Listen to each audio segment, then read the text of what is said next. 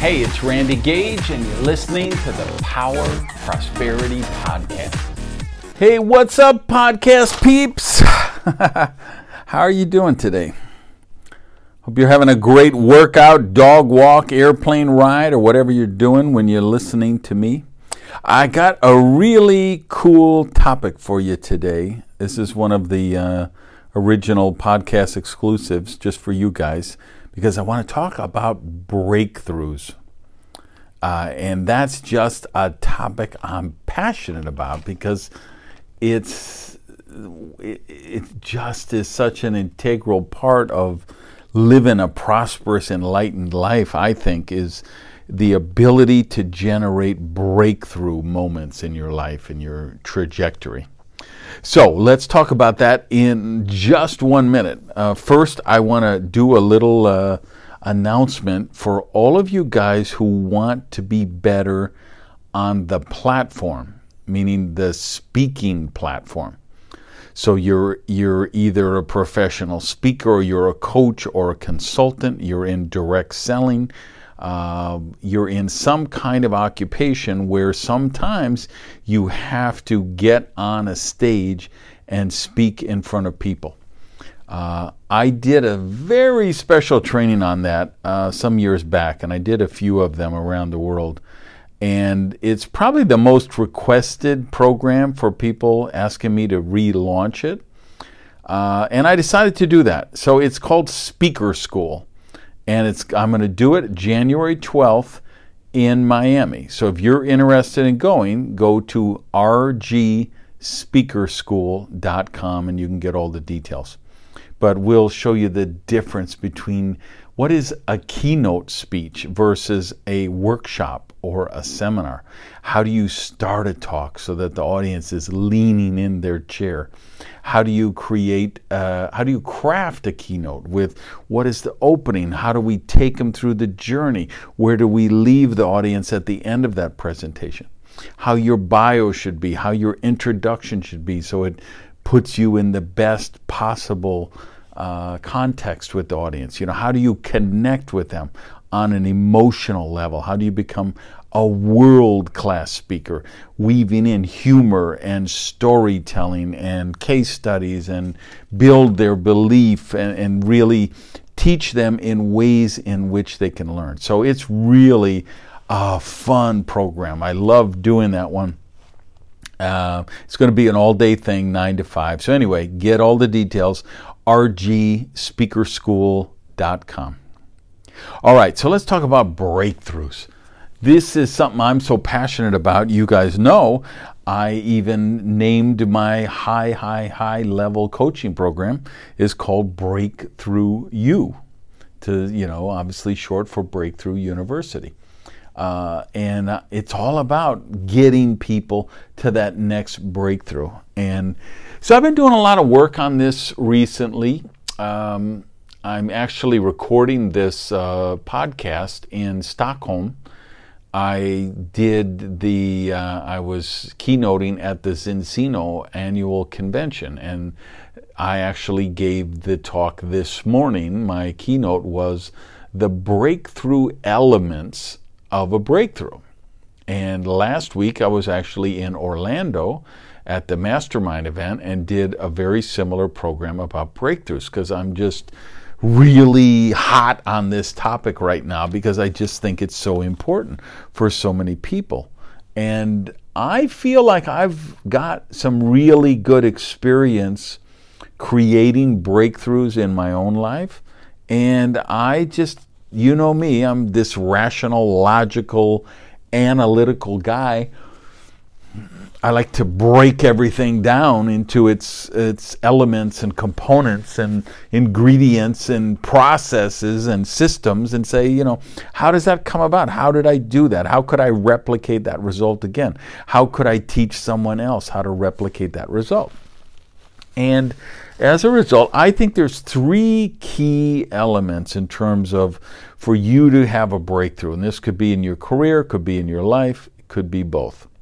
Um, but element number one, uh, I will tell you the, the, the way you learn it unfortunately, usually is through pain, right? Um, that's where my breakthroughs have come from. I'd love to say, well, I'm just, I'm a very smart person, so I watch other people and I learn from their mistakes, and that way I don't have to make them and I can just jump into my next breakthrough. Um, and I have done that on occasion, but the truth is, um, most of my life I had to really mess up, break down, do stupid things, have failures um, uh, for me to actually get to the breakthrough. I needed the wake up call. And I think a lot of people do. So, my, uh, you know, the, the element that I think is key is breakthroughs usually don't come from successes, they usually come from our failures. Because when we're having successes and, and things are going our way, I don't think we get as hungry. I don't think we try as hard. I think we're not as introspective. We don't, and we say, hey, things are going pretty good. You know, it ain't broke. Don't, you know, why try to fix it? Don't reinvent the wheel. Things are going along. Um, and what the danger of that is, is you fall into incremental growth. And listen, incremental growth is a good thing. We all should strive for in- incremental growth. But I believe every now and then you got to bust out and have a breakthrough. And so I always look for when I have a failure, the question I always ask myself is okay, what can this failure teach me that will allow me to manifest the next breakthrough. So that's key element number one. Failure usually is the impetus for breakthrough, not success. So let's uh, be a critical thinker about this and think about okay, where where have my greatest failures been? And what is the lesson I can learn from them that will allow me to create my next breakthrough? And I believe your biggest failures are, the, and that could be the marriage that you blew up and got divorced. It could be the addiction you developed that took you down to the gutter. It could be the business that went bankrupt. I believe those major failures really can be the fertile uh, garden for your next major breakthrough. Um, major failures lead to major breakthroughs. Minor failures usually lead to minor breakthroughs. And we want some major ones. All right, second key element I'd, I'd like to talk to you about. I remember getting a call. I was young in my career, direct selling business. I was studying this idea of a system that you, you know you've got to have a way that the people you bring in the business can duplicate what you do. And and I was looking at the the team I was with and the company I was working with, and I was thinking, they don't really have this very organized. You know, it's a lot of there's not really a safety net for people like me who who had never been in the business before and aren't professionals and and new people aren't really sure what to do and even experienced people don't really know what to tell the new people they've got coming in. And so the first kind of serious rank, we were just, you were more than a retailer, you were doing something in the business. It was called uh, uh, supervisor. Uh, I think, I can't even remember, was it supervisor or manager, whichever one it was. Um, so I started a school. So if it was supervisor, it was supervisor school, or if it was manager, it was manager school. And I do it once a month, just on a Saturday, and uh, it was like a six, seven hour training on here's all the steps to go manager quickly. Um, and then people from other organizations started asking me, "Hey, can can we come to your manager school? We heard great things." And I was like, yeah, sure, you know, give the girl five bucks for the donuts in the meeting room, and, uh, you know, you can come.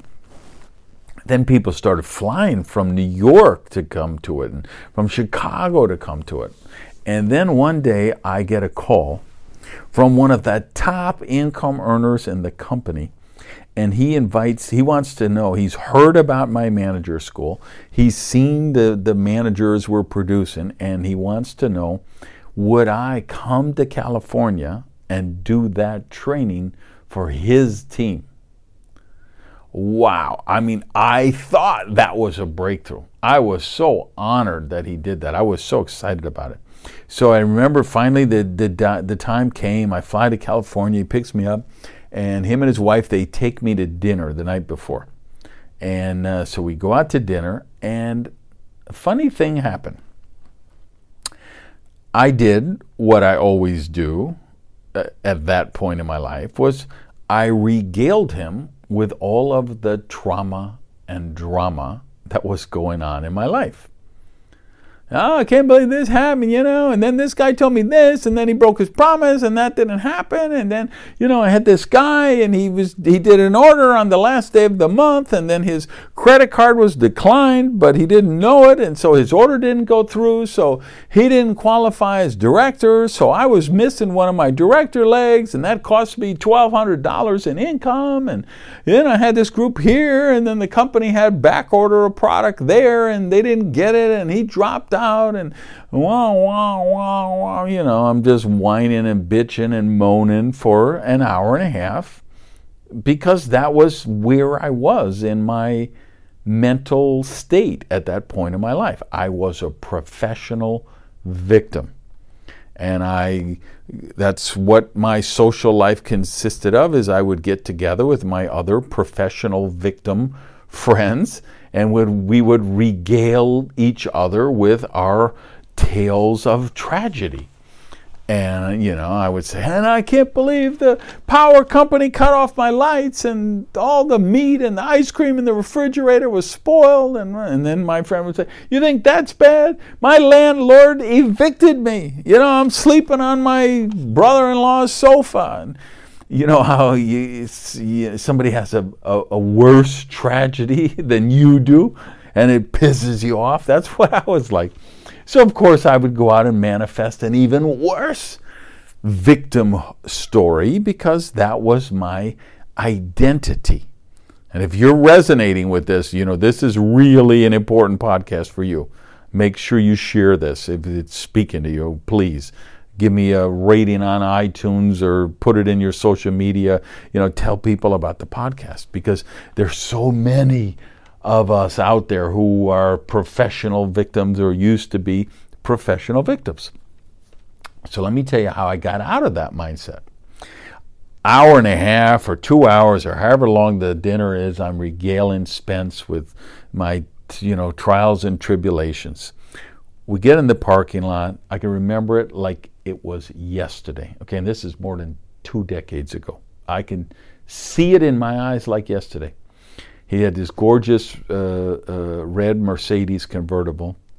He's opening the driver's door. I'm opening the passenger door. He looks over at me and he says, By the way, Randy, have you given any thought to what you might be doing to manifest, to attract all these negative things? And I was like, what you talking about, Willis? You know, what? what? did, did, you know? I'm thinking, did did he just say what I think he said? This what is this guy? Some evil, mean, heartless son of a you know what? How? I mean, did he? Was he not listening to what I just told him for the last hour and a half? Was he not paying attention on how I was such an innocent victim? And, and uh, how on earth could he ask me such a heartless question?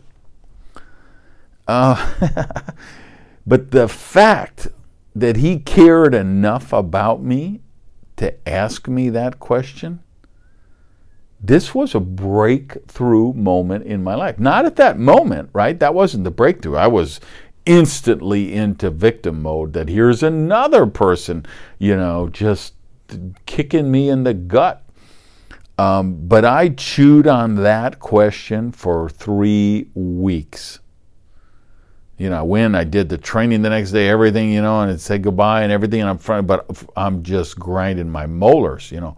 What in the world, you know? So for three weeks, I'm thinking about that, and that led me to the breakthrough question for me, which was, I asked myself, okay, all these health challenges I've had all these business failures and setbacks I've had, these 11 negative, dysfunctional relationships in a row that I've had, was there one person who was always at the scene of the crime? oh, and let me tell you, I did not like the answer to that question. But that question was the breakthrough moment for me. And the fact that Spence, my friend, had asked me the question he did, which led me to that one, that was the impetus for my breakthrough. And that would be the second key element, I think, in, in a breakthrough is the big breakthroughs are always internal, not external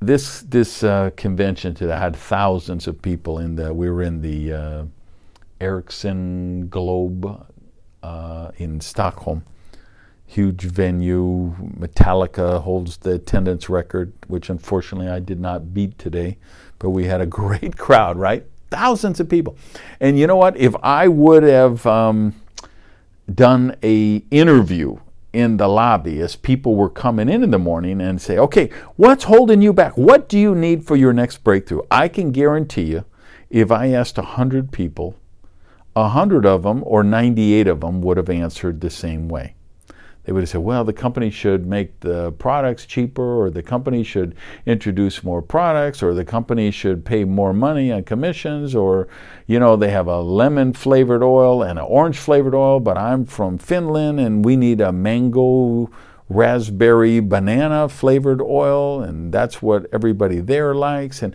they would have given me i will guarantee you 98 out of the 100 would have given me something that the company the government the economy, Donald Trump, somebody, something that somebody else needs to do for them to have their breakthrough. And that's why most people don't have their breakthrough.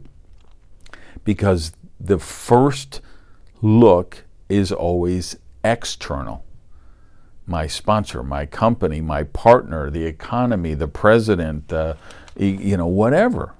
And Key element number two is the real breakthroughs come from internal changes, not external changes. And this is true for companies too. For you guys listening who are presidents, CEOs, founders of big you know ventures, you know the breakthrough for your company it isn't you know you're you're you're probably doing the same thing. You're probably saying well what are the trends in the market? What are our competitors doing? What do the futurists say is going to happen in our industry? That's not the way to find your breakthrough. The way to find your breakthrough is say okay what do we need to do different as a company for us to create our next breakthrough uh, because it's the same thing. I consult with a lot of big companies, and I'll get in the boardroom, and I'll have six or eight key people there, and we'll be going around the conference table, and it's always that external stuff, and I'm the guy who's got to bring it back to the focus to the internal stuff, saying, "Hey." We don't control the economy. We don't control, uh, control the the interest rate. We don't control these kind of things. Let's talk about the things that we control. And that's where the next breakthrough is. All right, third element I want to talk to you about. I'm counseling, coaching with a person, and um, he's got some real limiting beliefs, and he's very upset and disfranchised, and he wants to throw up his hands at the thing he's working on and just ah you know i got to get away and it's just not working and i need time and i got to process this so i'm going to step away from a while and put it on the back burner and i know what that means that means he's quitting and he just he's going to lie to me and say he's stepping aside, and he's going to lie to himself and say he's stepping aside. But that's just because he can't admit to himself that he's quitting. So I go through this whole coaching session with him and look at the realities and some of these limiting beliefs that he's just put on himself. That it just he's putting himself in a straitjacket because he's he's painting himself in this corner where he has no options and no wins. So we have this really good session. You're right. That's it. That's the breakthrough. You know. Then he sends me like ten WhatsApp messages after. Oh man, I'm so clear on this. I'm, you know, this is I've got to just let that go. And you're right. And I'm gonna do it. And I'm so excited. So I write him back on the WhatsApp, and I give him a action step to take. And then I I get you know, five immediate messages. Oh no, no, you know, I, am not ready. You know, I told you I need some time. I've got to go and process this, and and I'm like, wait a minute, where where's the guy who just sent the other five messages above this one? And then so I call him, dude. What, you know where? Whoa, where's the guy I was just talking to? Where's the guy who just sent me these five messages? Who was so excited and he's leaving the past behind and he's giving himself a fresh start and he's ready to do this thing. And then he start, he gives me three uh, old limiting beliefs that he had before that will prevent him from going forward and winning. He's given up the ghost. Why? Because of the third element that you've got to be aware of, which is you cannot create a new breakthrough from your old beliefs. You've got to be willing to look at those beliefs, find the negative ones, find the limiting ones, and blow them up, eviscerate them. And then you have to replace them with beliefs that empower you. You have to replace them with beliefs that serve you. And that is all the difference in the world. But I, I, it's so often I see this coaching with people is they make this decision, they set this new goal, they create this new objective, but they never look at their core foundational beliefs which will prevent them from getting that new goal, that new accomplishment, that new venture that they want to go into. So here's your homework this week. Uh, I want you to really do some critical thinking about this and really make a commitment that you're going to go for the next breakthrough for you. So you're going to look at those three things, right? And you're going to, so the first question to ask yourself is okay, what was my greatest failure? What is my most recent failure?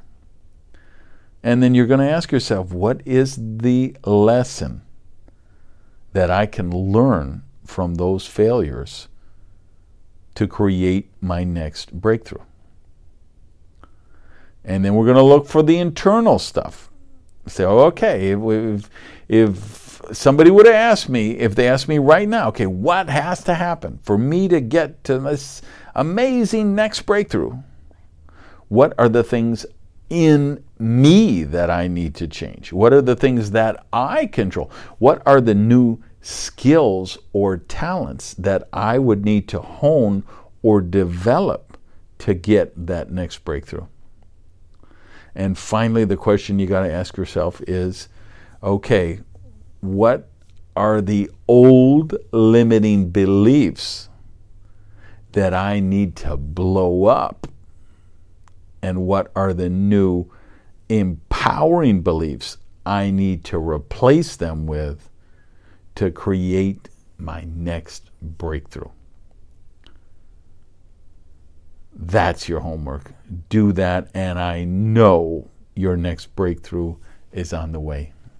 Have an amazing day. Peace. Hey, thanks for listening to the Power Prosperity Podcast.